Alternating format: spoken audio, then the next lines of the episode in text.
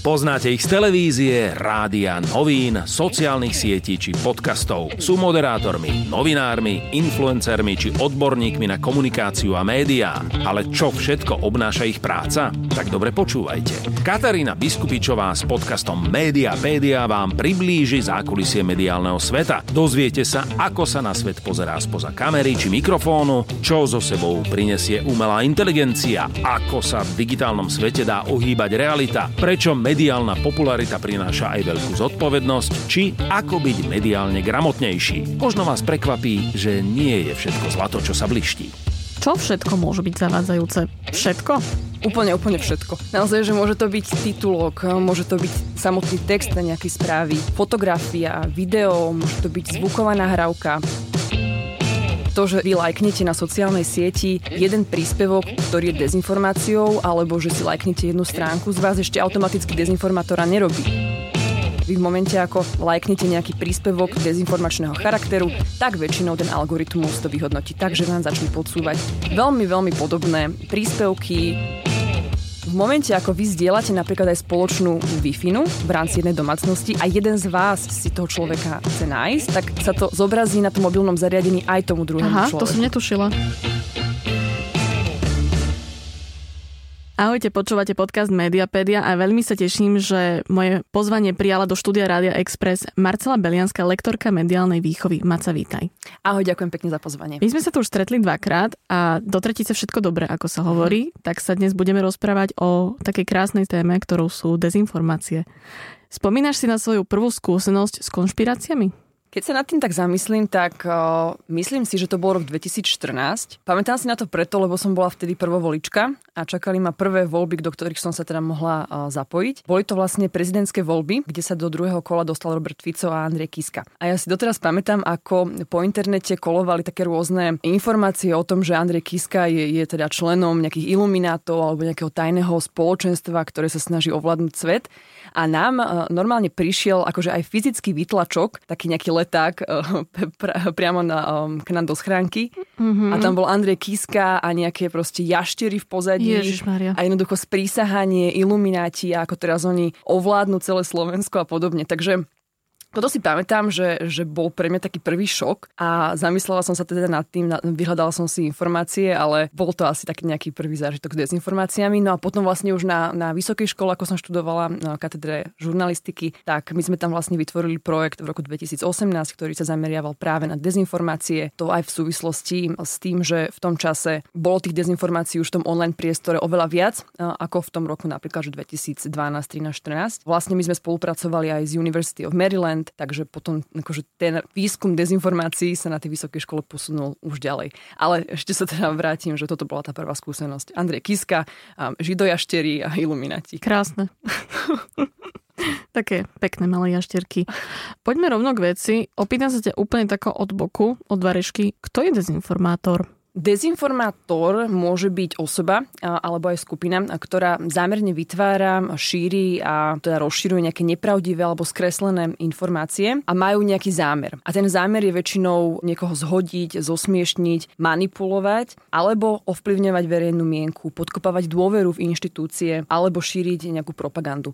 No a na to, aby dezinformátor alebo dezinformátori, keď hovoríme o skupine, dokázali takýmto cieľ naplniť, tak využívajú rôzne manipulatívne taktiky na to, aby to dosiahli dosiahli. Čiže môže to byť nejaká manipulácia fotografiou alebo titulkami, môže to byť skreslené, eh, skreslené vnímanie reality prostredníctvom videí a podobne. Takže toto sú ako keby tie základné definície dezinformátorov. A teraz reálne, že kto tým dezinformátorom môže byť? Môžu to byť eh, špecializované webové stránky, ktoré dnes poznáme ako dezinformačné weby, čiže eh, neviem, hlavné správy, Zemavek, Badateľ, Slobodný vysielač a podobne. Čiže to sú samostatné webové platformy. Potom sú to rôzne skupiny na Facebooku, čiže to sú skupiny, ktoré mm, si fungujú keby v tej vlastnej informačnej bubline, uzavreté skupiny na, na sociálnych sieťach. Ja tu mám e, niekoľko, niekoľko, ktorých som akoby členkou, pozorovateľkou, samozrejme, nie, že by som sa do tých diskusí zapájala. Napríklad, že priatelia Ruska, naštvaní Slováci, Iha. brat za brata, Slovensko moje, odčina moja. To sú také tie hrdé, hrdé nejaké názvy, ktoré, ktoré, nás, ktoré v nás majú evokovať takéto národné podstatné. Dezinformátormi však môžu byť aj, aj politici, no ale žiaľ, dezinformátormi môžeme byť aj my, jednotlivci, ktorí zdieľame práve tie dezinformácie, ktoré vidíme na sociálnych sieťach. Čiže keď ich šírime, stáva, stávajú sa z nás ako keby aj práve tí dezinformátori. Čiže dá sa povedať, že keď niekto verí dezinformáciám, tak je automaticky dezinformátor? Pokiaľ prepadne tej ilúzii natoľko, že sám sa aktívne zapája a vytvára potom ďalšie a ďalšie dezinformácie, tak áno. V momente, ako dosiahnete práve tú úroveň, že máte cieľ uškodiť alebo ovplyvňovať nejakú verejnú mienku, prípadne mať z toho nejaký osobný profit, presvedčiť iných ľudí, tak v tom momente sa z vás stáva tiež nejaký dezinformátor. Včera som z hodou okolností čítala rozhovor na denníku N s bývalým konšpirátorom a on tam v podstate rozprával o tom, že pointa bola, že on mal pocit, že on ako keby nadobudol nejakú vyššiu vedomosť, že on je jediný, kto tu vie, že ako to tu všetko funguje a on preto tie veci aj šíril, lebo chcel ako keby otvárať oči tým úvodzovkách zaslepeným. Presne tak. Oni zrazu majú pocit, že precitli v tomto svete a že, že sú osvietení a práve tí, ktorí nám ostatným, nám ovečkám chcú ukázať tú realitu. Avšak neuvedomujú si, neuvedomujú si práve to, že oni sami spadli ako keby do, toho, do tej bubliny, v ktorej sú uzavretí informačne a oni nie sú ochotní akceptovať iný názor alebo iné videnie sveta. Čiže presne tak, že, že ako sa z ľudí, ktorí príjmajú dezinformácie, odrazu stanú tí dezinformátori, pretože majú nejaký cieľ a tým je práve šíriť to svoje povedomie, ten svoj názor aj pre iných ľudí. Takže nie, nie je to ale taká situácia, že prečítam si jednu konšpiráciu, je zo mňa konšpirátor, ale musí to ako keby v tom človeku dozrieť. Čiže Jasné. je to taký iný level. Určite. Ono toto si vyžaduje čas, že to, že, že, že vy lajknete na sociálnej sieti jeden príspevok, ktorý je dezinformáciou, alebo že si lajknete jednu stránku, z vás ešte automaticky dezinformátora nerobí. Lenže to sa stáva potom, hm, to je tak postupnosť, že vy v momente, ako lajknete nejaký príspevok dezinformačného charakteru, tak väčšinou ten algoritmus to vyhodnotí tak, že vám začne podsúvať veľmi, veľmi podobné príspevky politikov napríklad, alebo príspevky práve z týchto dezinformačných webov. Čiže odrazu ten algoritmus vie, že vám sa toto celé páči a príjmate práve takýto obsah a toho obsahu je odrazu príliš veľa a vy ste ním obklopení natoľko, že zrazu toto je ten váš svet, váš informačný svet, v ktorom žijete a ktorý považujete za ten správny a jediný. Ono to tak vlastne aj funguje, že každý feed čo máme my na sociálnych sieťach, je nám na mieru šitý. Nemôže sa stať, že dvaja ľudia majú úplne ten istý feed. Spomenula si ale ten algoritmus. Čo presne to je? Algoritmus eh, v rámci nejakých akože, informačných technológií je postup. Algoritmy presne vedia, čo sa nám na sociálnych sieťach páči, čo sa nám naopak nepáči a všetky tieto technologické firmy využívajú práve hm, tieto algoritmy na základe vstupných dát, ktoré majú, ktoré sú o nás a dokážu vyhodnotiť a podsunúť nám práve taký obsah, o ktorom vedia, že sa nám bude páčiť. A prečo nám chcú podsunúť práve takýto obsah? Aby sme trávili my osobne čo najviac času na sociálnych sieťach. Pretože ako náhle my budeme tráviť na sociálnej sieti, čím dlhší čas budeme my tráviť na sociálnej sieti, tým väčší finančný profit z nás má tá sociálna sieť z reklamy. Čiže toto je vlastne ako taký jeden veľký začarovaný kruh.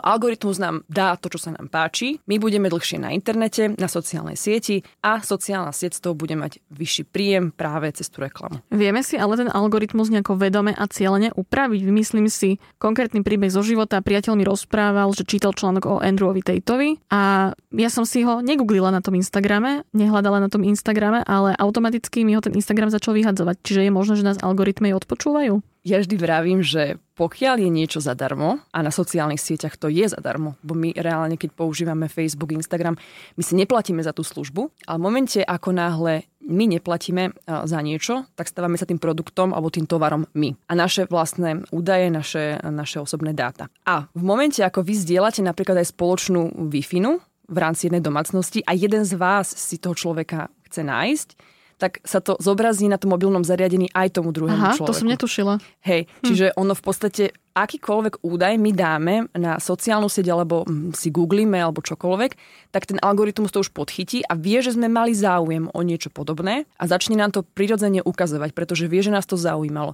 Naopak, pokiaľ my vidíme nejaký mediálny obsah, ktorý sa nám snaží teraz ten, ten algoritmus podsunúť, ale nepáči sa nám, aj toto dokáže ten algoritmus zachytiť a povie si, že dobre, toto nevyšlo, toto sa tomuto používateľovi, používateľke nepáčilo, na budúce jej to neukážem. Stala sa mi taká vec, ako som už spomínala toho Andrewa Tatea, že on mi o ňom povedal, začali mi s ním vyskakovať reelsy. A vieš, tak ja som si zo záujmu pozrela, aj keď som sa, mi, som sa s nimi nejako nevedela stotožniť, ale postupne ako som, ako, aj som si ich pozrela, ale nepáčili sa mi, tak ten algoritmus mi ich začal stále viac vyhadzovať. Tak som normálne rozmýšľala, že ako sa toho zbaviť. ale začala som robiť takú vec, že keď som si ten Instagram scrollovala a vyskočilo mi to tak vedome, na som si to nepozerala a iba som to preskočila, po nejakých pár dňoch to zmizlo. Dá sa to teda asi. Presne tak, že, ale my musíme vedieť, že ten algoritmus tam je a ako funguje približne, lebo jasné, tých algoritmov tam je hneď niekoľko a tieto veľké eh, spoločnosti to sú jednoducho milióny, miliardy hm, dolárov, ktoré sú oni ochotní použiť na vyskladanie práve nejakých dokonalých algoritmov. Čiže my nikdy úplne nepochopíme, ako fungujú tie algoritmy, ale máme aspoň nejaké indície. Čiže vieme, že čím dlhšie my napríklad pozeráme to video, čiže ty napríklad, keď si si pozerala celé to video mm-hmm. Andrew Tate, lebo ťa to zaujímalo, že čo presne hovorí, tak ty si tam už strávila, ja neviem, dve minúty na jednom videu. Mm-hmm. A to v momente, v tomto akože hneď e, v tej situácii algoritmus vnímal, že toto bolo niečo, čo upútalo tvoju pozornosť dlhšie ako napríklad na tie 3 sekundy, ale na 2 minúty. A to už je ako keby ten nadštandard a práve preto ti začal vyhadzovať mm. jeho videá. Čiže dobre si spravila. V momente, ako už ty nemáš záujem o tento obsah, iba to preskroluj venuj tomu, ja neviem, pol sekundy a to je všetko. A ten algoritmus pochopí, že dobre, toto bola pre teba téma minulý týždeň, ale dnes to už nezaujíma. Tak dúfam, že mám tu akurát pri sebe mobil, že keď to nahrávame tento rozhovor, že mi tam žiadny Andrew nevyskočí, posúvam ho ďalej. Ty si spomínala pred časom, že jednou z tých manipulačných techník sú aj klamlivé videá. Ako to presne prebieha? Čo sa tam deje? Dnes už môže byť naozaj, že tvorcom videa hocikto. A toto žiaľ na, na sociálnych sieťach, na internete celkovo otvára odrazu priestor pre vystúpenia aj ľudí, ktorí by kedysi ten mediálny priestor nedostali. Sú to ľudia, ktorí sa teraz nahrajú v aute alebo kdekoľvek a myslia si, že majú odpoveď na akúkoľvek otázku. Napríklad počas pandémie bolo XY, XYZ videí, v ktorých boli ľudia tvrdiaci práve to, že, že neviem, očkovanie, ako nám škodí a že je to pokus o nejakú nadvládu, že vo vakcíne sú čipy a podobne. Že toto je jeden typ videí, kde sú ľudia, ktorí si myslia, že odrazu môžu šíriť čokoľvek a majú nejakú tú odpoveď na akúkoľvek otázku a na všetko to vidieť videnie sveta. To je jeden typ. Ale potom sú videá, ktoré sú zmanipulované. To znamená, že sú upravené napríklad v nejakom programe. Teraz mi, mi napadlo jedno video, kde bol vlastne ukrajinský prezident Vladimír Zelenský a vtedy on mal vlastne meeting cez Zoom, mám pocit, že s Elonom Muskom. Išlo o nejaké obyčajné jednanie a do týždňa vyšlo video, kde, kde pridali Zelenskému na stôl biely prášok, uh-huh. rozdrtený a ono to malo ako keby evokovať v tom, v tom že berie drogy. Že berie drogy, presne. Čiže ten divák odrazu si z toho odniesol, že Vladimír Zelenský je drogovo závislý. A tento narratív sa šíril počas, teda na začiatku toho vojenského konfliktu ešte aj dnes veľmi opakovane, že keď si všimneme aj tie diskusie na sociálnych sieťach, tak veľmi veľa tých dezinformátorov tam píše práve o tom, že Vladimír Zelenský je drogovo závislý, on nevie, čo hovorí, pretože niekto upravil vo videu a pridal do toho videa práve nejaký biely rozdrtený prášok na stôl. Takže toto je ten druhý typ manipulácie, že niekto tam pridá v programe niečo, Prípadne sa video použije, zapojí sa ako keby do úplne iného kontextu. Čiže použijeme napríklad nejaké staré video, ktoré s touto aktuálnou témou vôbec nesúvisí, ale odrazu, keď ho použijeme, nadobúda ako keby nejaký nový príbeh. Spomínala si tie videá, spomínala si tie úpravy v strihových programoch, ale čo všetko môže byť zavádzajúce? Všetko? Úplne, úplne všetko. Naozaj, že môže to byť titulok, môže to byť samotný text na nejakej správy, fotografia, video, môže to byť zvuková nahrávka, statusy, to môžu byť rovnako tak diskusné príspevky pod, pod obsahmi na sociálnych sieťach. Čiže ten, ten, tá manipulácia môže byť naozaj že všade okolo nás. A práve dnes, čo ja osobne vnímam za veľkú výzvu do budúcnosti, je umelá inteligencia. Že odrazu my nebudeme schopní do veľkej miery rozlíšiť, že čo je pravda a čo nie, z hľadiska napríklad fotografií. Veď aj šírila sa na internete tá fotografia pápeža v tej bielej mm-hmm. bunde a to bol presne, že deepfake, ktorý vytvorila práve umelá inteligencia, aby sa poukázalo aj na to, že bude môcť manipulovať s tou fotografiou. Čiže bude na nás, aby sme my boli natoľko mediálne gramotní, že si dokážeme overiť ako keby pôvod tej fotografie a zistiť, že či je pravdivá alebo či bola upravená v nejakom programe. Nemyslíš ale, že na to tá umelá inteligencia sa musí ešte nejako dovyvíjať, lebo stala sa mi taká vec, že ja som si s ňou písala a presne som sa jej pýtala tieto otázky, lebo spýtala som sa aj napríklad konkrétnu informáciu, že kto bol Julo Viršik. A ona mi dala informáciu, že to bol nejaký futbalový tréner a podobne. A akože aj reálne bol. Overovala som si to, ale ja som chcela mm, informáciu o tom moderátorovi Julovi mm-hmm. Viršikovi, tak som sa opýtala, že áno, že toto je síce pravda, ale ja som myslela Jula Viršika, slovenského moderátora, ktorý zomrel v máji 2021. A ona mi odpísala, že áno, že takýto človek tu síce bol, ale jeho dcerou bola speva- slovenská spevačka, herečka Adela Vinceová a takéto akože milé veci, tak som si začala s tou umelou inteligenciou písať a tak som sa jej opýtala, že ako vieš, ktorá informácia je správna a ktorá nie. Uh-huh. A ona povedala, že ja na to nie som naprogramovaná. Ja som naprogramovaná na to, aby som tie informácie vyhľadávala, ale nie ich rozlišovala. Tak som sa opýtala, že takže môže sa mi teoreticky stať, že mi niekedy posunieš informáciu, ktorá nie je pravdivá?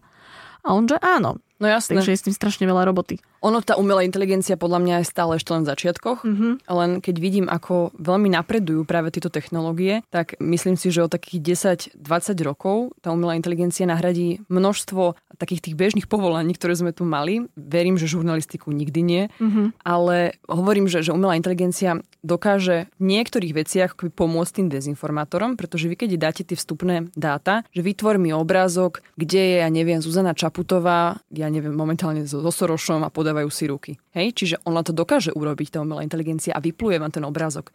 A teraz bude na nás, na tých príjimateľoch, aby sme si overili, že či to je naozaj pravdivá, pravdivá fotografia alebo nie. Ale ako to vieme overiť? Vieme to na základe nejakých reverzných vyhľadávaní na, na Google, napríklad, že či tá fotografia sa už v minulosti objavila na iných portáloch. Bude to náročnejšie a je to výzva.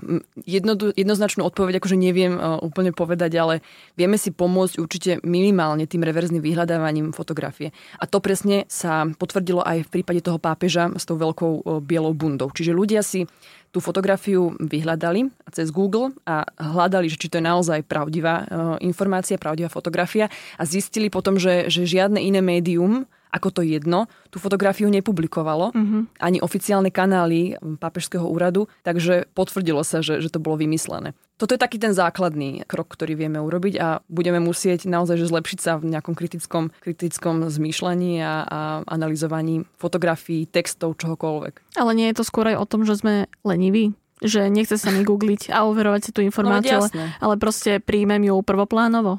Áno, len tá lenivosť žiaľ nás jedného dňa dobehne. A, a toto môže tým dezinformátorom naozaj veľmi pekne nahrávať do karát, tá lenivosť. A to sa aj osvedčilo, že keby si dali tí ľudia námahu a všetky tie, tie články a fotografie a videá, ktoré používajú práve dezinformačné weby, keby ich overovali títo ľudia, tak by zistili, že to je vlastne hlúposť, alebo vytrhnuté z kontextu, alebo je to, to video staré z úplne inej udalosti, fotografia upravená v programe.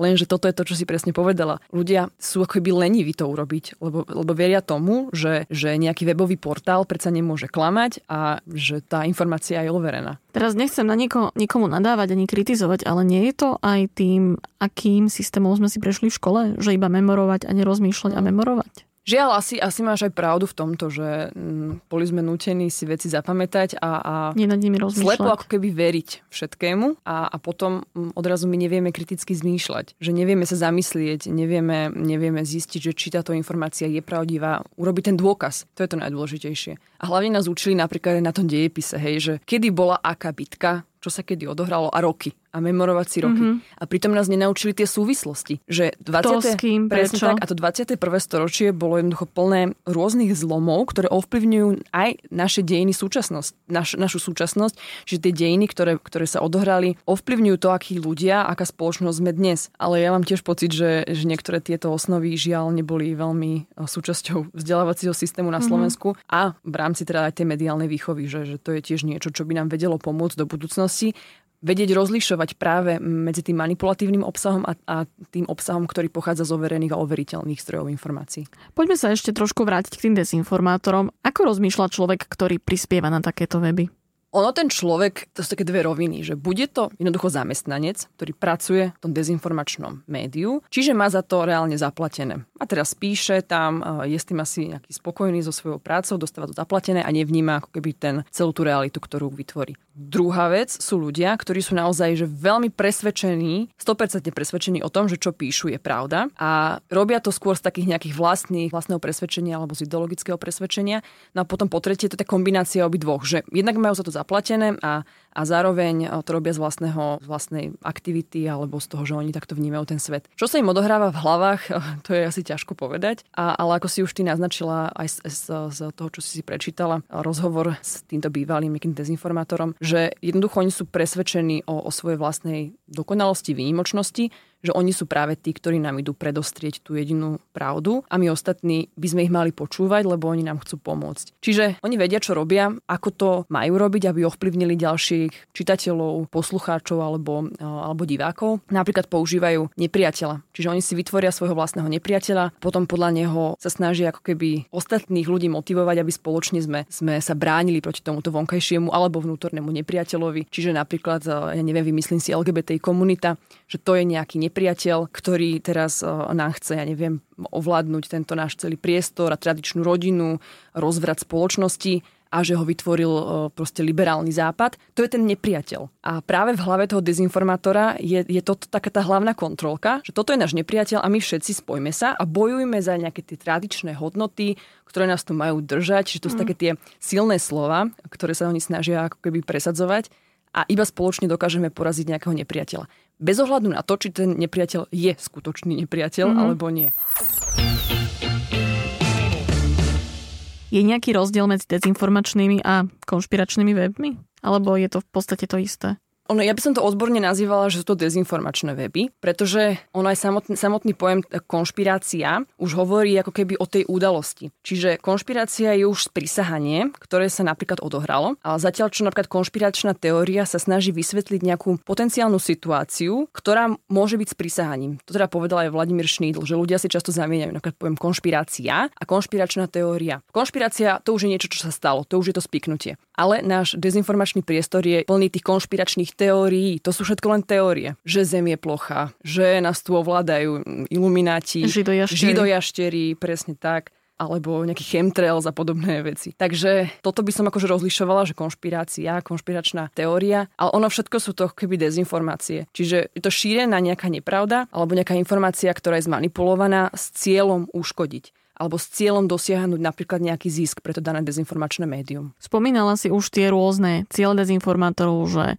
ovplyvniť verejnú mienku, vystrašiť, zarobiť a tak, ale myslíš, že tam je aj nejaký vyšší cieľ? Alebo sú len nespokojní so, so svojím životom a chcú aj burcovať iných? Oni by možno chceli nejaký štátny prevrat, len teraz otázka znie, že či si uvedomujú, že čo to všetko môže priniesť. Presne, oni sú tak presvedčení o svojej pravde, že si myslia, že iba prúdka zmena nejakého režimu dokáže im tú zmenu zmenu priniesť. Ale osobne si nemyslím, že títo ľudia chcú žiť teraz v nejakej totalite a, a nemôcť cestovať a ja neviem, opäť raz stáť proste v radoch na, na pomaranče alebo podobne. Ale tie, tie ciele sú podľa mňa finančné v prvom rade, pretože tie, tie dezinformačné weby dokážu na základe návštevnosti, ktorú majú, dosahovať naozaj veľmi vysoké zisky. Čiže vy, pokiaľ pracujete pre dezinformačné médium, je to naozaj že celkom zaujímavý aj obchodný biznis. Čiže teraz asi sa nebudeme tváriť, že týmto ľuďom ide naozaj len o, nejaký, o nejakú ideológiu a tradičnú rodinu a spravodlivosť, právo, rodinu, za Boha, za národ,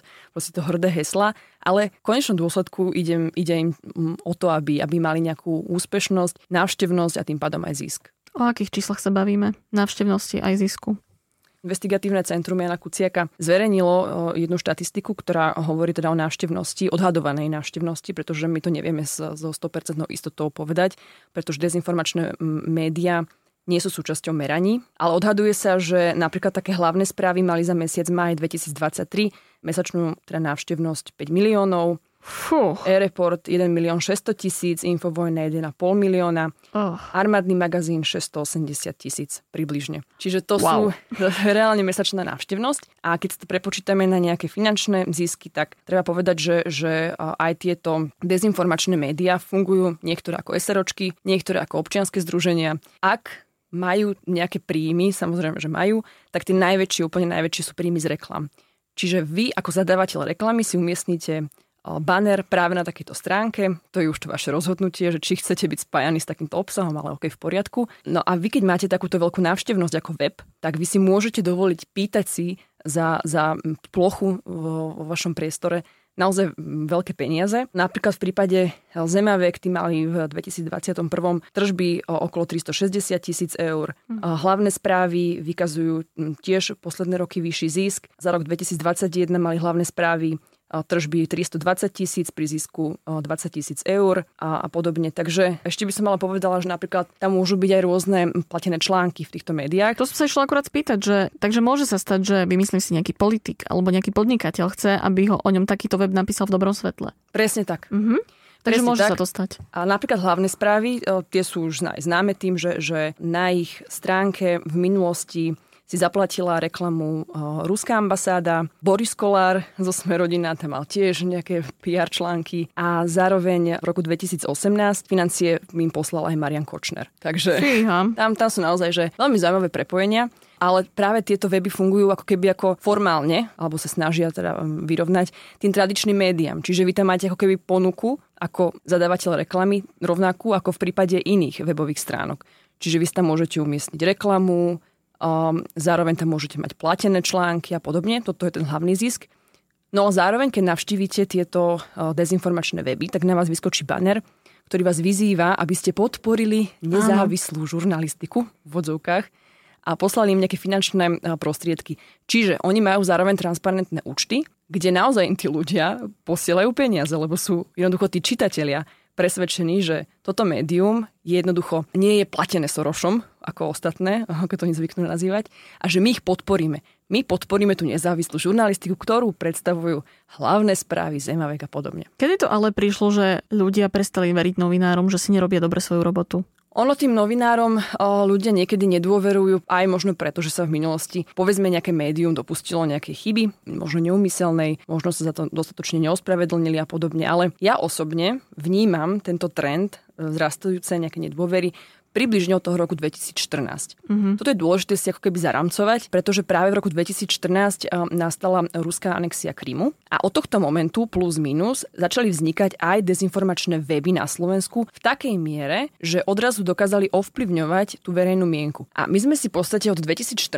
do, ja neviem, 2019. 18. ani veľmi neuvedomovali prítomnosť týchto dezinformačných portálov, respektíve videli sme, že majú nejakú škaredú grafiku, gramatické chyby, že proste normálne racionálne zmýšľajúci človek si uvedomuje, že to nie je úplne relevantná stránka. Lenže oni odrazu dostávali k sebe alebo prilakali k sebe stovky, tisíce čitateľov a divákov a odrazu dostali tú popularitu, ktorú chceli. Čiže im trvalo povedzme, ja neviem, 5 rokov, kým sa ako keby z tých, z, z, z takej neznámej stránky stali stránkami, ktoré majú, ako som to hovorila, 5 miliónovú návštevnosť. Oni využívali potom témy, ktoré v tom čase rezonovali spoločnosti a písali o nich inak ako tradičné médiá, ako štandardné médiá. A to sa tým ľuďom na tom páčilo, že odrazu im niekto ponúka ako keby ten alternatívny výklad skutočnosti a pre ľudí to bolo odrazu zaujímavé a začali týmto médiám dôverovať. Ale nemôže tam mm, byť ten záujem o tú alternatívu aj v tom, že proste všeobecní ľudia majú radi tajomstvá a takéto veci. Presne tak. Je to pre nich niečo iné. Je to, ľudia chcú mať na veľmi komplikované politické, celospoločenské situácie jednoduchú odpoveď. Čiže pre nich, keď poviete im, že napríklad COVID, že to je zosnovanie, celosvetové sprísahanie a chcú nás načipovať, tak pre nich toto dáva jednoducho väčší zmysel ako to, že o čom sú vírusové ochorenia, ako tie vírusové ochorenia sa šíria, ako vznik, vznikajú a podobne. Čiže pre nich tie relevantné vedecké výsledky nie sú dôležité, lebo im sa skôr páči toto. Také tie rozprávky a niečo tajomné a, a taký jednoduchý výklad celého sveta, lenže svet je komplikovaný. Ale dospelým ľuďom? Žiaľ. Mm. A aj v tých, tých meraniach, mám pocit, že Globsek vydal aj tento rok správu, ktorá hovorila o tom, že ktoré európske krajiny majú najväčšiu tendenciu podliehať konšpiračným teóriám a samozrejme, že Slovensko bolo opäť na nejakých popredných miestach. Preboha. Dá sa s tým niečo robiť, alebo už sme všetci zatratení? ono dá sa s tým robiť, dá sa s tým robiť, ale treba na tom pracovať samozrejme, že teraz nikto nepríde a nevypne nikdy Instagram a nikto nevypne jednoducho sociálne siete a celkovo online priestor. Čiže je tá zodpovednosť opäť na nás, na tých používateľoch, ale do, do veľkej miery m, mm, by pomohlo napríklad, keby boli lepšie napríklad zverejnené tie vlastnícke štruktúry dezinformačných webov, alebo keby napríklad na sociálnych sieťach bola, bola registrácia pod e, nejakým dokladom totožnosti. To by veľmi veľa dokázalo vyriešiť, že, že my by sme sa na tú sociálnu sieť museli najskôr nahlásiť cez náš občianský preukaz. Že potom by ten človek rozmyslel, že či bude zdieľať nejaké, ja neviem, úplne nenávistné e, prejavy alebo útočné a podobne. Toto je jedna z tých, z tých možností, alebo viac moderovaných diskusí pod príspevkami by tiež dokázalo trošku kultivovať ten, ten mediálny priestor. Ale dezinformačné weby pravdepodobne nikdy nezaniknú, pretože majú, svoj, majú svoje publikum. A to publikum tvoríme my všetci. Čiže dokedy budeme my dôverovať takýmto zdrojom informácií, dokedy nás budú lákať takéto výklady sveta a konšpiračné teórie a budeme chcieť počuť práve takéto nejaké uh, výklady, tak dovtedy oni budú mať popularitu a budú existovať. Takže tá zodpovednosť je na nás, na tom publiku, aby sme my boli schopní vnímať realitu taká, aká naozaj je. A tie tradičné médiá nám poskytujú práve tú, to komplexnejšie vnímanie sveta. Čiže oni si nevytrhnú iba nejakú tému a neinformujú iba o nej, ako to robia napríklad práve tieto dezinformačné weby, ale oni sa nám snažia tradičné médiá podať komplexnejší výklad celého sveta. Podľa čoho vieme teda zistiť, že nejaký web nie je objektívny, ale funguje na ňom propaganda? Podľa týchto vecí? Presne tak, oni sa snažia ako keby raziť jednu líniu výkladu sveta. Najčastejšie je to taká, že Západ je ten, ktorý je skorumpovaný, je ten, ktorý spôsobil ako keby úpadok všetkých tých hodnôt, na ktorých by mala byť postavená krajina, ako nejaká rodina, národ a podobne. Zároveň oni pracujú s ľudskými vášňami, Emóciami, s veľmi. emóciami, presne, so strachom, s nenávisťou. Zároveň sa oni snažia vytvoriť dojem, že bojujú za ten vyšší cieľ, za tú ochranu toho národa, spoločnosti. Používajú útočnú retoriku. Neštítia sa osobných útokov na nejakú konkrétnu skupinu ľudí alebo na nejaký národ alebo štát a snažia sa zmeniť tú politickú mienku a vytvárajú napríklad takého nepriateľa. To je veľmi typickým príkladom, že ten západ napríklad, alebo tá LGBT komunita, že to je nepriateľ. Oni si ho zaškatulkujú, urobia nálepku a a, my teraz ostatní, ako keby, že čitatelia, máme pocit, že sa musíme spojiť, aby sme, museli, aby sme ako keby bojovali proti tomu nepriateľovi. Čiže taký ten základný znak je, že tie správy sú veľmi, veľmi negatívne. Šíria nenávisť, vyvolávajú v ľuďoch strach, odmietanie a, a podporujú ako keby tú vnútornú frustráciu toho človeka. Napadla mi teraz taká vec. Prečo som, som čítala takú knižku? Myslím, že sa volala, že prečo sa cítime tak zle, keď sa máme tak dobre. Bolo to od jedného švedského psychiatra. Uh-huh. A on tam v podstate povedal, že my preto máme dnes aj také mentálne problémy a celkovo problém fungovať v tejto dobe, pretože naše mozgy sú stále, nechcem, aby to teraz vyznelo zle, ale že my máme stále mozgy neandertálcov. že my máme stále sebe zakoranené, že lovci, zberači, nepriateľ, potrava a podobne. Nie je to možno aj tým, že naše hlavy sa stále neprispôsobili tejto dobe, že stále musíme mať nejakého nepriateľa, nejaký cieľ prežitia a podobne? Je to zaujímavý pohľad. Môžeme povedať, že, že, to, že to môže byť do istej miery pravda. Ja si osobne myslím, že my sme neboli pripravení na to, že tá technológia sa bude vyvíjať tak veľmi rýchlo. Presne toto spomínal. Presne, že v 90. rokoch my sme si nevedeli predstaviť, že o 30 rokov neskôr tu budeme mať nejakú umelú inteligenciu. Sociálne siete, ktoré nás mali spojiť, ale nás nakoniec aj tak roz, proste rozhádali. Toto bol základný problém, že my sme vstúpili s našimi vedomosťami a s nepripravenosťou do tohto virtuálneho online prostredia nekontrolovanej slobody a úplnej anonymity. A nevieme celkom, ako s tým pracovať doteraz. Čiže my sa to musíme najskôr naučiť. A jasné, že nejaké inštinkty máme stále v sebe a hlavne ľudia veľmi radi vinia z vlastných problémov iných ľudí.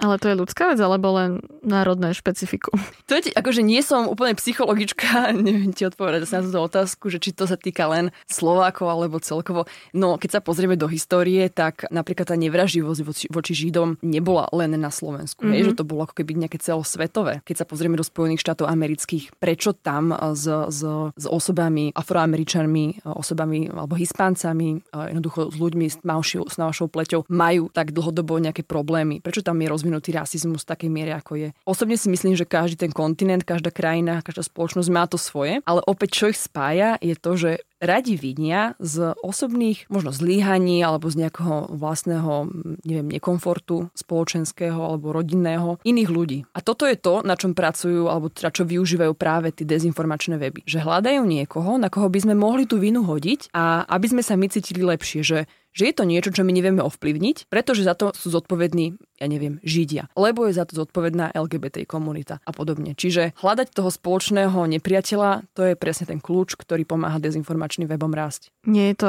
vlastne aj jeden z tých propagandistických narratívov? Je presne, presne, že, že napríklad v minulosti existoval Inštitút pre analýzu propagandy mm-hmm. a ten vydal ešte v roku 1937 zoznam siedmých techník na propagandy, ktorá sa využívala a, a niektoré z tých techník dokážeme vidieť ešte aj dnes. Napríklad, napríklad nálepkovanie. Čiže urobte na svojho nepriateľa, vytvorte z neho nejakú nálepku. Čiže príklad, keď je niekto zástanca dekriminalizácie marihuany, dáme mu nálepku, že je narkoman. Druhý bod tam bol napríklad, že apel na cnostné hodnoty. To je tiež typické. Že propagandista spája svoje myšlienky myšlienky s hodnotami ako národ, rodina, sloboda, spravodlivosť, právo, čiže také tie veľké hodnoty. Potom zároveň, že prenášajú, ako keby využívajú nejakú známu osobnosť na to, aby potvrdili svoje presvedčenie. Čiže napríklad použijú nejakú autoritu, cirkevnú autoritu, ukážu, že pozrite sa, nielen my veríme tejto ideológii, ale verí tomu napríklad aj tento a tento nejaký známy herec, alebo to môže byť nejaký pápež, alebo ktokoľvek, ktorý, kto je autoritou. A ďalšou z tých technik bola, bolo využívanie obyčajného ľudu. Čiže propagandista sa prezentuje ako člen bežného ľudu, čiže ja som ten jeden z vás. Jozef my... Mag, jeden z tisíce. Presne tak, my bojujeme za vás, za obyčajných ľudí. Potom ďalšia tá metóda je, je tzv. cherry picking, čiže propagandista selektuje argumenty. Využíva len tie, ktoré, alebo štatistiky, ktoré sa mu hodia, čiže sa snaží prekryť nejaké nepohodlné informácie a zdôrazňuje len to, čo sa jemu hodí. A, a posledný je, že efekt rozbehnutého vlaku, čiže propagandista prezentuje svoje myšlienky ako názor väčšiny. To niekedy vidíme aj v tých um, dezinformačných weboch, že my sme tí, ktorí bojujeme za vás, za vás normálne zmýšľajúcich, za vás, ktorí ste tu ešte ostali a nie ste zliberalizovaní a podobne. A títo propagandisti to majú úprimne veria, alebo sú za to len zaplatení? To je ťažko povedať. Akože ja si myslím, že propagandu človek nemôže robiť úplne bez toho, aby tomu sám neveril. Takže sú to presvedčení ľudia, ktorí za to majú ešte zaplatené. Takže veľmi pre nich teda príjemná kombinácia a pre nás veľmi nebezpečná kombinácia. Musí byť ale propaganda iba nutne zlá? Nemusí byť, ono, ono, tá propaganda sa tiež člení ako keby na niekoľko kategórií, ale ne, najnebezpečnejšia z nich je tá čierna propaganda, takzvaná. A to je práve tá, ktorá používa manipulatívne techniky, klamlivé informácie, práve takéto rôzne výmysly, ktoré sa snažia ako keby vytvárať úplne inú realitu. Dajme si teraz také malé historické okienko. Kedy sa na Slovensku takto vo veľkom rozšírili dezinformácie? Dezinformácie tu vždy boli a pravdepodobne aj vždy budú, pretože ľudia radi ako by som to povedala, neviem, či ohovárajú, ale klebetia. A majú radi také rôzne fámy, čo sa stalo, kto s kým, kedy. Ale napríklad na Slovensku už v roku 1831 sa stala jedna situácia. A bol to rok neúrody a vypukla na Slovensku cholera a obzvlášť kritická situácia bola v Spišskej, Šarišskej, Abovskej a Zemplínskej župe. Tam bol keby spúšťač nejakého toho konfliktu v tejto lokalite povera, ktorá hovorila, že všetky tie sanitačné opatrenia, ktoré mali prispieť teda k, za, k zamedzeniu šíreniu práve tejto cholery, čiže to bolo napríklad kopanie hrobov alebo nútené užívanie bizmutového prášku alebo sypanie chlorového prášku na dezinfekciu studní, tak odrazu sa rozšírila fáma, že všetky tieto opatrenia sú vlastne pokusom pánstva otráviť nespokojný ľud. Čiže... Kto s tým prišiel? Ľudia. Aha, dobre. Bez toho, aby, ale vidíš, bez toho, aby mali internet, bez toho, aby mali sociálne siete, si jednoducho vymysleli poveru, ktorá sa rozšírila po všetkých týchto župách, že všetky tieto sanitačné opatrenia, ktoré mali prispieť k zníženiu nákazy cholery, slúžia vlastne len na to, aby pánstvo otrávilo svoj ľud. Vznikla obrovská panika a vyústilo to vlastne až do cholerového povstania. Na Slovensku zomrelo vtedy 150 ľudí. Mm. Len preto, lebo sa jednoducho vzbúrili proti nejakým opatreniam. To je veľmi podobné, keď, keď to, to mi pripomína presne pandémiu. Pandémiu, presne. Ono, pýtala si sa teda, či sa to zmenilo za tie roky, alebo že či to je tak, taký ten trend súčasnosti veriť dezinformáciám. Tak presne toto je ten príklad, že tie povery, tie dezinformácie sú súčasťou našich životov už veľmi, veľmi dlho a bez toho, aby, aby tu bola nejaká online spoločnosť alebo nie. Jednoducho to, čo zrazu ľudí spojí, vytvorí sa nejaký nepriateľ. Čiže nepriateľ v tomto prípade bolo to pánstvo, ktoré malo údajne otráviť všetkých ľudí, tak to spôsobilo, že ľudia sa spojili a išli protestovať a išli sa teda búriť a až nakoniec z toho bolo takéto obrovské povstanie. To je inak úplne pre mňa nová vec. Včera sme sa o tom sadou okolosti s priateľom bavili, že ako sa ľudia vedia búriť proti niečomu, čo ich má v podstate ochrániť len preto, že to obmedzuje ich osobnú slobodu. Mm. Napríklad rúška, respirátory alebo rozostupy, dezinfekcie. Vidíš, aj, aj tieto opatrenia v 19. storočí mali pomôcť ľuďom, ale niekto si to zle vyložil a vytvoril si obyčajnú nejakú poveru a, a ublížilo im to. Ešte mi napadlo v tejto súvislosti, že napríklad protižidovské pogromy, ktoré boli v jednotlivých mestách. Ja osobne som stopolčian a viem, že po vojne bol v Topolčanoch veľký protižidovský pogrom, ktorý vznikol len na základe tiež jednej informácie, ktorá sa začala mestom šíriť, že miestny lekár v ten deň plánuje očkovať deti jedom. A odrazu tam vzniklo obrovské protižidovské, protižidovský pogrom. Na uliciach mlátili židovské rodiny, bolo tam množstvo zranených na uliciach, chodili tam proste s, ja neviem, s lopatami na nich a podobne. Bolo to naozaj veľké, je o tom, mm, myslím si, aj, aj film Miluj blížneho svojho sa volá, ktorý presne opisuje celú tú situáciu v Topolčanoch. A to bolo opäť jeden príklad toho, že, že nejaká povera, ktorá sa začne medzi ľuďmi šíriť, spôsobí toľko to zla. Čiže toto je presne ten problém, že, že ľudia začínajú veriť tomu, čo ani nemajú podložené, počujú to prvýkrát, iba to má pre nich nejaké zaujímavé, krajšie, neviem či ani či krajšie, ale lákavejšie vysvetlenie. Jednoduchšie? Jednoduchšie, lákavejšie vysvetlenie, ako to ten, ten obyčajný výklad je pre nich asi málo, tak chcú niečo, čo by malo možno nejaký, nejakú pridanú hodnotu alebo pre nich zaujímavé vysvetlenie. Niečím iné. No a potom sme tu mali samozrejme už také tie tradičné dezinformácie, ktoré súvisia s anexiou Krymu od 2014. Bola utečenecká kríza, COVID, teraz máme vojnu na Ukrajine tiež. Kopa dezinformácií sa šíri, ale vždy, vždy tam je niečo spoločné a to je ten strach, to je, to je ten nejaký spoločný nepriateľ, proti, proti ktorému treba bojovať. A možno aj to burcovanie hnevu tým pádom. Burcovanie, pôsobenie na tie emócie a, a práve na ten strach.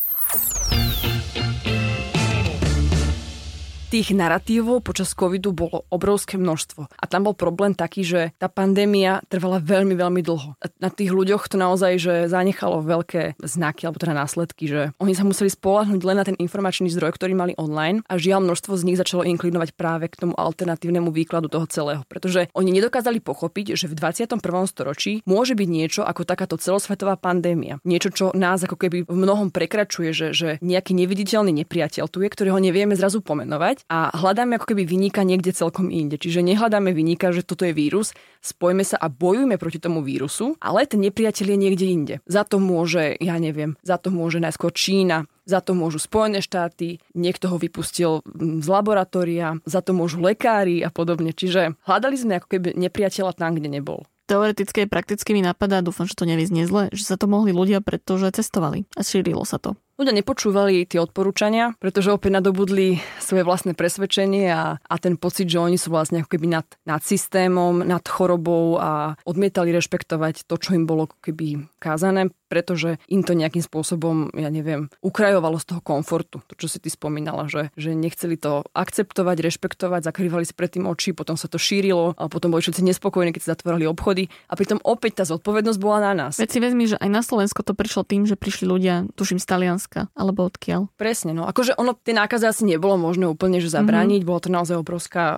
pandémia, ktorá, ktorá jednoducho nemala obdobu v, v našich momentálne dejinách novodobých, ale vedeli sme podľa mňa ako ľudia spraviť viac preto a neurobili sme to. Že mohli mm-hmm. sme si naozaj že odkrojiť z vlastného komfortu, zatnúť zuby a, a počúvať tie nariadenia sú krajiny, ja neviem, Island, viem, že s tým veľmi pekne pracoval, lebo tam tí ľudia sú, natoľko si, si vážia, keby aj tú svoju slobodu, ale zároveň oni rešpektujú tú vládu. Oni rešpektujú odporúčania a dokážu sami si zhodnotiť a vyhodnotiť, že to, čo od nich teraz vláda chce, čiže aby boli doma, aby dodržiavali nejaké opatrenia, je pre nich dobre. Že u nás na Slovensku sme mali problém s tým, že my nedôverujeme inštitúciám. A keď nám vláda niečo zakázala, tak my sme sa proti tomu búrili. A toto je vlastne to, čo nás odlišovalo ako keby od tých iných krajín európskych alebo svetových, že prečo sme to my možno aj trošku horšie zvládali. Vráťme sa ešte trošku k tým dezinformačným praktikám. Jednou z nich sú aj trolovia. Čo presne to je? Trolovia, ono to tak znie, že preboha, čo to Takí škriatkovia zelení? Zelení škriatkovia, ktorí pôsobia na sociálnej sieti. Uh, ono, je, to, je to tá definícia základná, že je to účastník online diskusí, ktorý začína hádky, vyvoláva hádky, provokuje iných čitateľov na internete, a rozosieva nezhody a to tým, že on uverejňuje zámerne nejaké provokatívne, uražlivé alebo s témou vôbec nesúvisiace komentáre. Čiže on sa snaží provokovať všetkých tých diskutujúcich v rámci nejakej témy. On sa konkrétne, tento troll, zapája práve len do vybraných tém. Čiže ho napríklad nenájdete v nejakých, ja neviem, fashion témach alebo v, v nejakých nových kinematografických príspevkoch, to vôbec nie. Vždy je to politika. Vždy je to politika, Zahraničie. LGBT komunita, Ukrajina, jednoducho všetko to, čo dokáže polarizovať spoločnosť. Tam sa troll objaví, väčšinou v neskorých nočných hodinách publikuje svoje názory, alebo ako by som to nazvala. A robia to práve preto v noci, aby sme sa my ráno zobudili a videli, že pod tým príspevkom je odrazu, ja neviem, stovka komentárov od rôznych týchto trolov, ktorí väčšinou aj spolupracujú a aby v nás vyvolali dojem, že toto je názor väčšiny. A pritom tí trolovia len ako keby spolu vytvárajú nejaký obraz reality, ktorá naozaj neexistuje. To je tá tichá, ako keby to je tá hlučná, hlučná menšina, ale my máme pocit, že je to väčšina. Tým, že kričí, že ju počujeme, tak, tak máme pocit, že je to väčšina. Presne tak. A títo trolovia dokážeme ich veľmi veľmi ľahko identifikovať. Sú to väčšinou profily, ktoré nemajú eh, vlastnú fotografiu, čiže majú fotografiu z nejakej fotobanky, prípadne nemajú žiadnu fotografiu. To meno vám tiež nič nehovorí, je to väčšinou nejaká, nejaká prezývka. Keď si všimnete, tak majú veľké množstvo priateľov z rôznych krajín sveta, prípadne nemajú žiadnych priateľov, to je ten druhý keby opak tohto. Ich gramatika je, je veľmi chabá, alebo používajú napríklad caps lock. Jednoducho my vieme už definovať, že kto je ten troll. Horšie je potom povedať, že kto je ten troll ako keby počítač, čiže to je niečo, čo je naprogramované a prichádza to k nám do slovenského online priestoru. Čiže vie to byť aj skutočný človek, ale aj niečo naprogramované počítačom? Presne tak, mm-hmm. presne tak, že ono tie trolie farmy v minulosti, ktoré, ktoré boli odhalené, ukazovali presne toto, že, že oni pracujú systematicky, ale nie je to ten reálny používateľ, hej, že to je iba nejaký kód, ktorý nám teraz všetky, pod všetky príspevky zverejní ten istý komentár väčšinou v noci, aby sme sa mi ráno zobudili a videli tam práve tie komentáre, na ktoré sme nemohli v noci reagovať. A odrazu máme ten um, informačný priestor pod, pod komentárom zasýtený práve týmito trollmi. Sú trollovia za toto v úvodzovkách prácu aj platení? Jasné, sú také, že to sú tie trolie farmy, kde...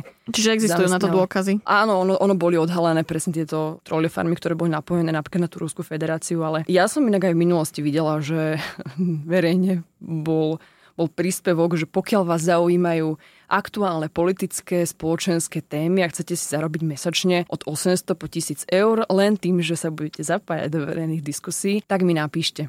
To tak som reálne, tak reálne, už nie som ani prekvapená. Reálne som toto videl, tento príspevok na, na sociálnej sieti. Mám pocit, že to bolo pred rokom. Takže ono to je naozaj reálne, reálne platené, že vy sa zapájate do, do diskusí, aby ste ovplyvnili. Len za to, že píšeš komentáre a niekoho borcuješ.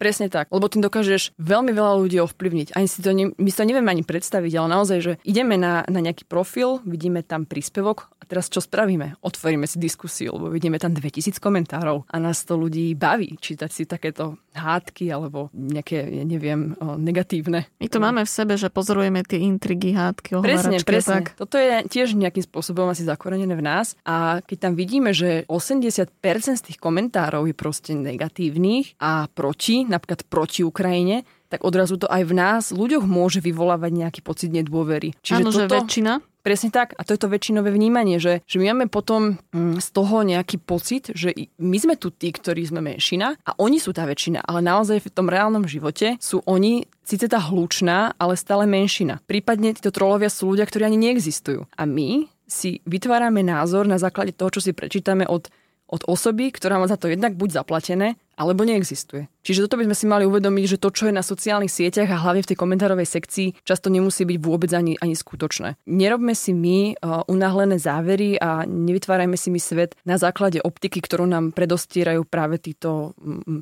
trolovia na sociálnych sieťach. Už sme sa niekoľkokrát bavili o tom, ako komunikovať s ľuďmi, ktorí veria konšpiráciám, dezinformáciám a podobne, ale v súvislosti s týmto existuje tzv. stratégia please. Uh-huh. Čo to presne je? Please je je skratka, ktorá, je to teda technika, ktorá by nám mala pomôcť efektívne reagovať na ostatných diskutujúcich v online priestore. Čiže v momente, ako keby my chceme vstúpiť do online priestoru a začať vysvetľovať práve týmto trolom alebo týmto dezinformátorom v komentárovej sekcii náš názor, tak mali by sme používať techniku please. Je to vlastne skratka, ktorá pozostáva z, z anglických slov Prvým z nich je P ako pause, čiže dajte si pauzu, neberme diskusiu osobne, aby sme sa vyhli nejakým konfliktom. Po druhé je listen, čiže počúvajte pozorne argumenty. E ako express empathy, čiže vyjadrite empatiu. A je analyze, čiže treba analyzovať komentáre a protiargumenty. S ako speak, čiže treba hovoriť a vyjadriť názor. A E ako explain, čiže vysvetľovať vlastné názory. Toto by nám malo pomôcť, čiže vypočuť si ako keby aj tú druhú stranu, zamyslieť sa, nereagovať príliš prudko, zanalizovať to, čo povedal náš oponent, v tomto prípade ten diskutér na druhej strane a potom by sme mali hovoriť a vysvetľovať. Všimla som si ale, že keď sa aj ja rozprávam s niekým, kto verí dezinformáciám a konšpiračným teóriám alebo moji známi, že tí ľudia, ktorí tomu veria, reagujú až prehnane agresívne a odmietavo. Čím to je? Pretože im narúšaš ich videnie sveta, narúšaš im ich vlastný pohľad na svet. A my, my sme veľmi neradi konfrontovaní s tým, že nám niekto povie, že ale toto, čo si myslíš ty, je hlúposť. A potom máme odrazu práve tú, tú chuť sa brániť a bránime sa útokom. Čiže nebránime sa tým, že by sme teraz povedali, že aha, máš na to iný názor, povedz mi svoj, ako to vnímaš ty. Ale my sme presvedčení až tak o tej svojej našej pravde, že odrazu uzavejeme sa do tej našej bubliny a nikoho do tej bubliny nepustíme. A hneváme sa, keď nám človek chce niečo vysvetliť. To je takéto možno dieťa v nás, ktoré je presvedčené o tom, že čo robí je správne a on to chce robiť za každú cenu a ty mu to chceš vysvetliť, ale on ťa nepočúva. Tie slova nenachádzajú u ňoho nejaké pochopenie. Dá sa to robiť nejako inak, že vymyslím si, idem sa s niekým rozprávať, kto verí takýmto veciam, ale nebudem sa nad neho nadraďovať, že ty si tu niečo menej a ja ťa idem poučať, ale ako keby, nechcem vyzniť, aby to znelo, že nadradenie, že zídem na jeho úroveň, ale mm. že snažím sa ho proste počúvať a tak zmierlivo, pokojne. Toto môže fungovať presne, že to som chcela ešte povedať, že ono nikdy nikdy nepomáha, keď začneme zosmiešňovať nášho názorového oponenta. Mm-hmm. Týmto diskusiu úplne uzavrieme a jednoducho nepočúvame jeden druhého vôbec. Tam nie je žiadna línia, ktorá by nás spájala. Čiže nezosmiešňujeme toho názorového oponenta, hoci si možno myslíme svoje, necháme ho dohovoriť. Potom sa snažíme pýtať otázky a na tých otázkach väčšinou týchto ľudí dokážeme aj pekne nachytať. Čiže pýtame sa, že odkiaľ tá informácia pochádza, pošleš mi zdroj, čo si myslíš o tejto informácii, prečo tvrdíš to, čo tvrdíš. V minulosti si spomínal, ale túto súvislosť úplne inak ako teraz. Vedel by si mi to vysvetliť? Čiže v momente, ako vy mu dávate nové a nové otázky a pripravíte sa na túto diskusiu, tak dokážete ho, ani neviem, či zahnať do kúta, či je to cieľom, ale minimálne v ňom dokážete vyvolať nejakú pochybnosť o, o tom, čomu on verí. A to je dobré.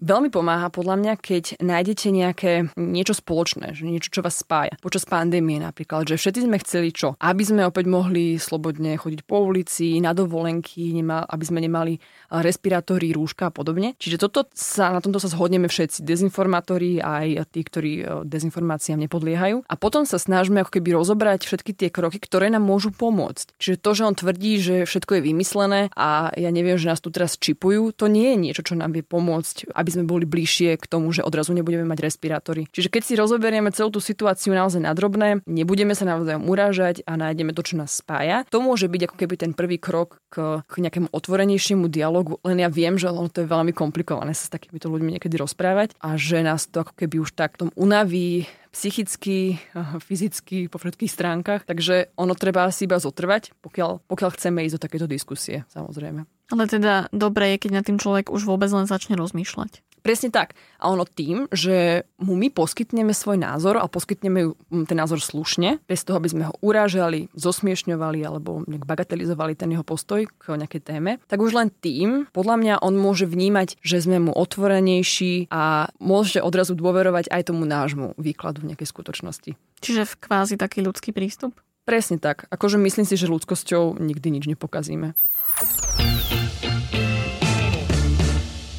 Existuje nejaké legislatívne riešenie na to, aby sa dal nejako regulovať ten dezinformačný priestor? Legislatívnym riešením, ono by bolo riešením úplne vypnúť tieto dezinformačné weby, ale mm, žijeme teda mm, vo svete, kde je stále sloboda prejavu, to si nemôžeme dovoliť. Ale Národný bezpečnostný úrad, keď blokoval niektoré tie dezinformačné weby, bol to dobrý krok, ale napríklad chýbalo tento vysvetlenie. Toto veľmi im vlastne vyčítali aj, aj ľudia, že oni nemali jasne stanovené pravidlá, na základe ktorých oni blokovali tie jednotlivé dezinformačné. Že neboli ako keby zverejnené tie kritéria? Presne tak, kritéria, ale aj vysvetlenia. Čiže oni zablokovali existovali nejaké weby, napríklad hlavné správy, ale nebola tam taká tá analýza, ktorej by sa, ktorej by sa ľudia mohli potom uh, chytiť a dôverovať jej. A takto vzniká tá nedôvera, že my tu nemôžeme zablokovať dezinformačné weby, lebo to ako keby môže byť považované za cenzúru. My ano. nemôžeme zablokovať a povedať, že lebo sa nám to nepáčilo, lebo ohrozovali Áno, lebo v podstate máš tú, tú 26 z ústavy sloboda prejavu. Presne tak. A ty v momente, ako ich iba vypneš, ale nepovieš ľuďom, že prečo si ich vypol, tak, ja, tak to rozumné je, že, že ľudia strácajú potom dôveru v rozhodnutie. Úplne vypnúť neviem, bolo by to asi najideálnejšie riešenie, ale to by muselo byť naozaj že veľmi dobre odôvodnené a dezinformačné weby si dávajú aj v mnohom pozor, aby napríklad nešírili nenávistné prejavy, antisemitizmus a podobne. Čiže nešíria oni niečo, za čo môžu byť reálne trestne stíhaní. Oni to robia veľmi sofistikovane. Oni tam také tie svoje názory zmiešajú s tými správami, s informáciami, bla bla bla. A my z toho odrazu máme iný pocit. Ale oni tam nenapíšu reálne, že ja neviem, Židia, zabíme ich, zabíme LGBT komunitu, lebo toto to, to, to by bolo trestné. Oni si to uvedomujú, že oni to musia robiť trošku sofistikovanejšie. Čo podľa mňa by pomohlo, to by bola určite prehľadnejšia vlastnícka štruktúra tých webových stránok, prípadne sociálnych sietí, ako som už hovorila, registrácia pod no, dokladom totožnosti, čiže by sme sa prihlasovali na sociálne siete pod občianskými preukazmi.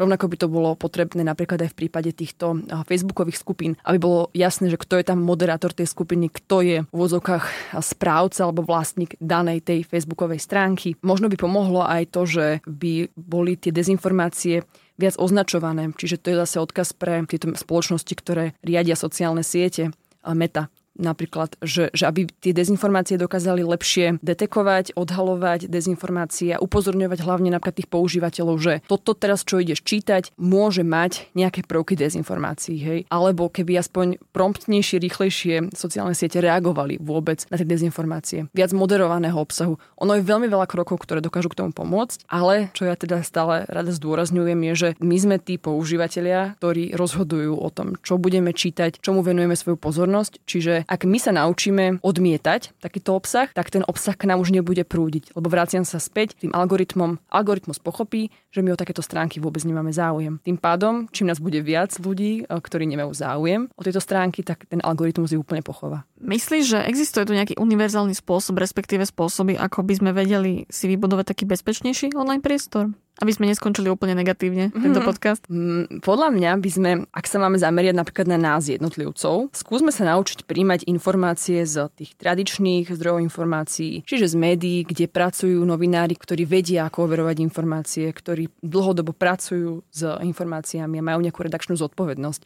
Čiže to sú ľudia, ktorí si vážia svoje zamestnanie a robia mm, to preto, lebo majú aj nejaký vyšší úmysel len nie iba finančný. Podľa mňa by bolo fajn, keby sme sa neobklopovali len negatívnymi správami. Toto pomôže tej ľudskej psychike, lebo my ako budeme čítať len tie dezinformačné weby, ktoré sú plné nejakých odmietavých názorov alebo teda nejakého burcovania, nenávisti a strachu, tak tým si my osobne nepomôžeme. Čiže čítajme aj niečo pozitívne pozitívne správy, naozaj, aké to bolo úplne triviálne, ale nezahlcujme sa len negatívami a urobme si akoby poriadok v tých informačných zdrojoch, ktoré nás obklopujú. To dokáže tiež veľmi pomôcť a držme nejaký krok s technológiami. Zostaňme síce informovaní, ale napríklad, že vymedzme si časť dňa, ktorú budeme venovať tým informáciám, ale zvyšok času venujeme niečomu reálnemu. Hej, že nebudeme len v tých našich informačných bublinách, ale choďme von, rozprávajme sa s reálnymi ľuďmi, nečítajme komentáre týchto trolov, lebo to je to, čo urobí náš potom online priestor toxickým, že my naberáme tú negatívnu energiu z tých komentárov a z toho všetkého, potom my sami sme negatívni aj v tom reálnom živote. Čiže vymedzme si čas, dobre, ja som teraz ochotná venovať jednu hodinu denne len informáciám, ktoré si vyberiem z informačných zdrojov, ktorým dôverujem, ktoré sú relevantné a nie som proste ochotná venovať viac svojho osobného času komentárom cudzích ľudí pod diskusnými príspevkami a podobne. A buďme hlavne my nejakože zodpovední a, a nikdy ani my nepíšme to, čo by sme inému človeku asi nepovedali osobne. Čiže neberme tú anonymitu ako prostriedok na na povyšovanie sa nad inými ľuďmi. Nejaký alebo... neviditeľný plášť. Presne tak, že nie je to neviditeľný plášť, všetko je dohľadateľné a, a hlavne pokiaľ sme my v reálnom živote slušní ľudia, tak nech sa z nás nestanú nejakí neslušní na, na sociálnej sieti, lebo nás k tomu nutí spoločnosť a lebo nás tomu nutia trolovia a dezinformátori. Marcela Belianská, lektorka mediálnej výchovy. Ďakujem, že si prišla. Ďakujem pekne. Nie je všetko zlato, čo sa bliští. Podcast Mediapédia nájdete na Podmaze a vo všetkých podcastových aplikáciách.